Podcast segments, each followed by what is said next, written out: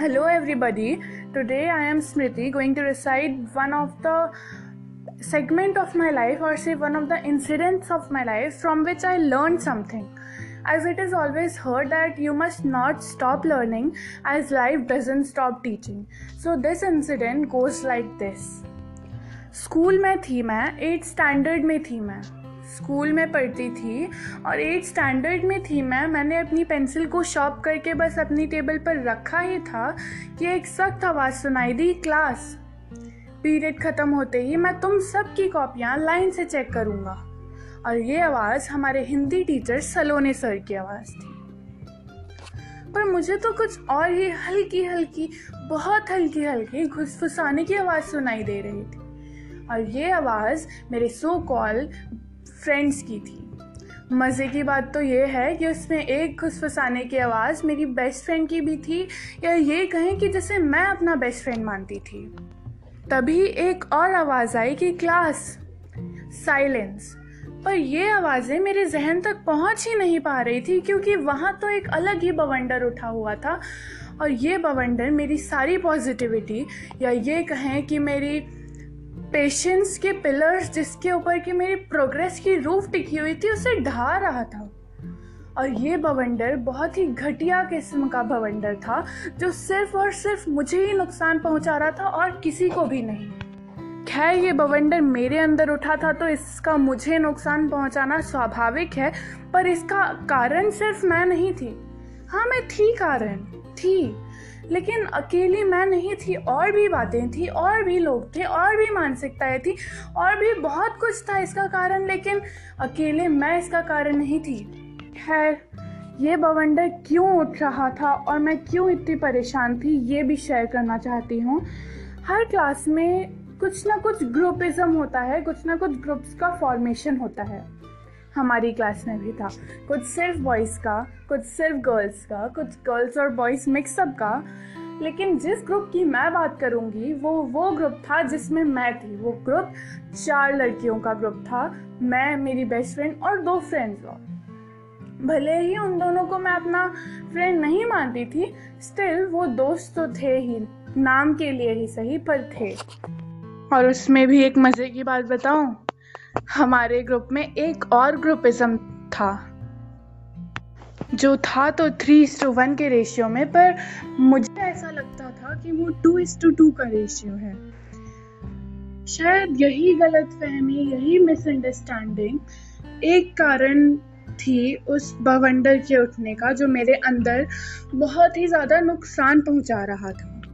खैर, अब तो बड़ी हो गई हूँ, पर तब तो बच्ची ही थी ना।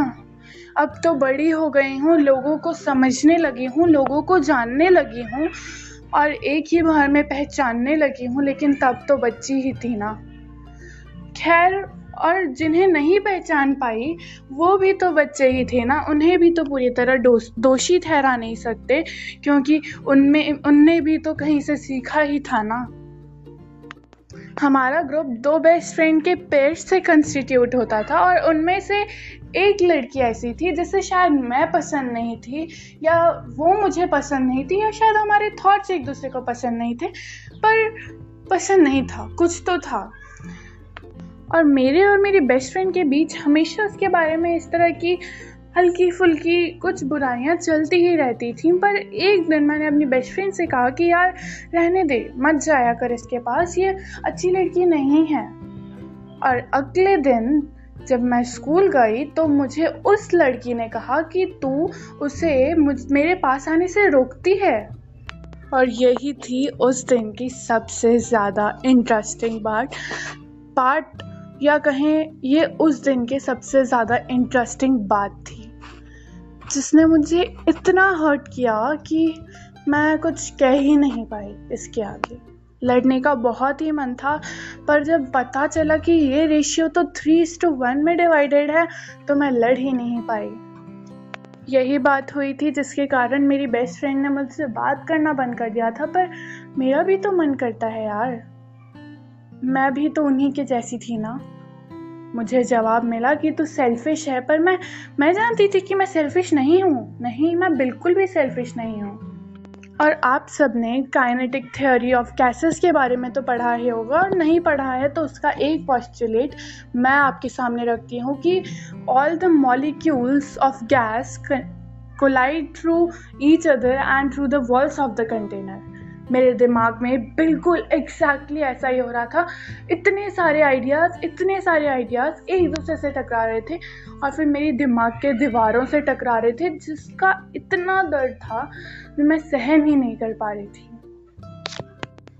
और हो ना हो, इन सारे आइडियाज़ का इंडिकेशन सिर्फ़ एक ही बात थी कि मैं ही क्यों? वाई ओनली मी क्यों मैं ही क्यों? उस दिन जब मैं अपनी काउंसलर हमारे क्लास स्कूल में एक काउंसलर टीचर थी, जब मैं उनके पास गई तो मुझे वापस आकर एक बात समझ में आई। खैर, उस दिन हम दोनों के बीच क्या बात हुई, ये तो मैं आपसे शेयर नहीं करूँगी बट उस दिन मैंने एक बात अपनी लाइफ से सीखा कि not everyone deserves to know the real you not everyone deserves the to know the real you let them criticise who they think you are करने दो उन्हें। कहने दो जो वो सोचते हैं तुम्हारे बारे में कुछ दिनों के लिए या हमेशा के लिए, क्योंकि सबको अधिकार नहीं है ये जानने का कि आप हो कौन। Who is the real you कुछ दिनों तक तो ये सब ऐसा ही चलता रहा, पर एक दिन मैंने उनमें से एक लड़की को देखा स्कूल आकर रोते हुए।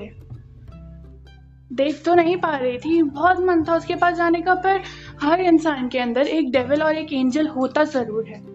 और उस दिन मेरे अंदर का डेविल बोल रहा था कि नहीं, इन्होंने तुझे बहुत परेशान किया है, अब रहने दे। अब रहने दे, इन्होंने तुझे बहुत परेशान किया है। रहा नहीं गया तो एक क्लासमेट से जाकर पूछ ही लिया कि यार क्या बात है, वो रो क्यों रही है? जवाब में मिला कि यार उसकी जो बेस्ट फ्रेंड है ना, उसका एक्सीडेंट हो गया था और उसका नाक का ऑपरेशन होगा अब।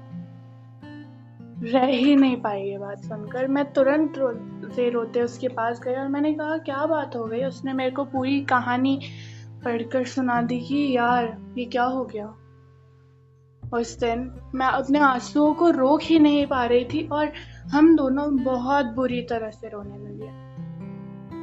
किसी तरह हमारे टीचर्स ने मिलकर हमें चुप कराकर हमें असेंबली में भेज तो दिया, पर वो दिन बहुत ही अजीब था और एक बात और थी कि उस दिन मेरी बेस्ट फ्रेंड नहीं आई थी।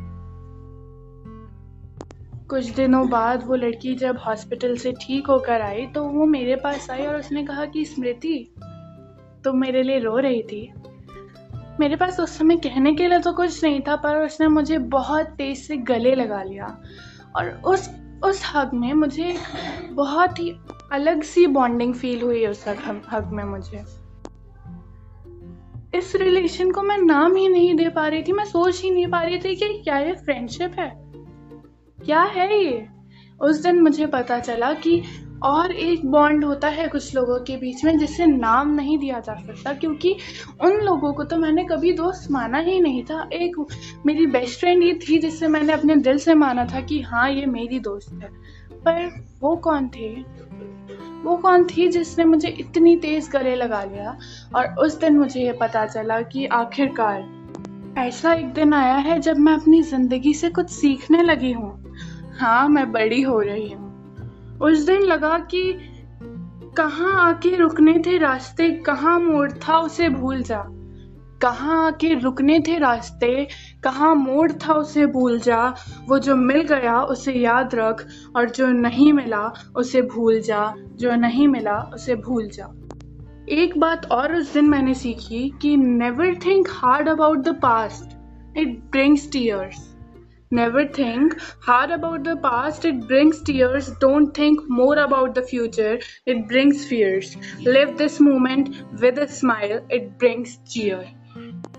और आखिरी में मैं दो लाइनें ऐसी कहना चाहूँगी कि गलतियाँ भी होंगी और गलत भी समझा जाएगा जनाब। गलतियाँ भी होंगी और गलत भी समझा जाएगा जनाब। ये ज़िंदगी है जनाब, यहाँ तारीफ़ें भी होंगी और कोसा भी जाएगा। यहाँ गलतियाँ भी होंगी और गलत भी समझा जाएगा। ये ज़िंदगी है जनाब, यहाँ तारीफ़ें भी होंगी और कोसा भी जाएगा। यहाँ तारीफ़ें भी होंगी और कोसा भी जाएगा। And at last, this is for the listeners.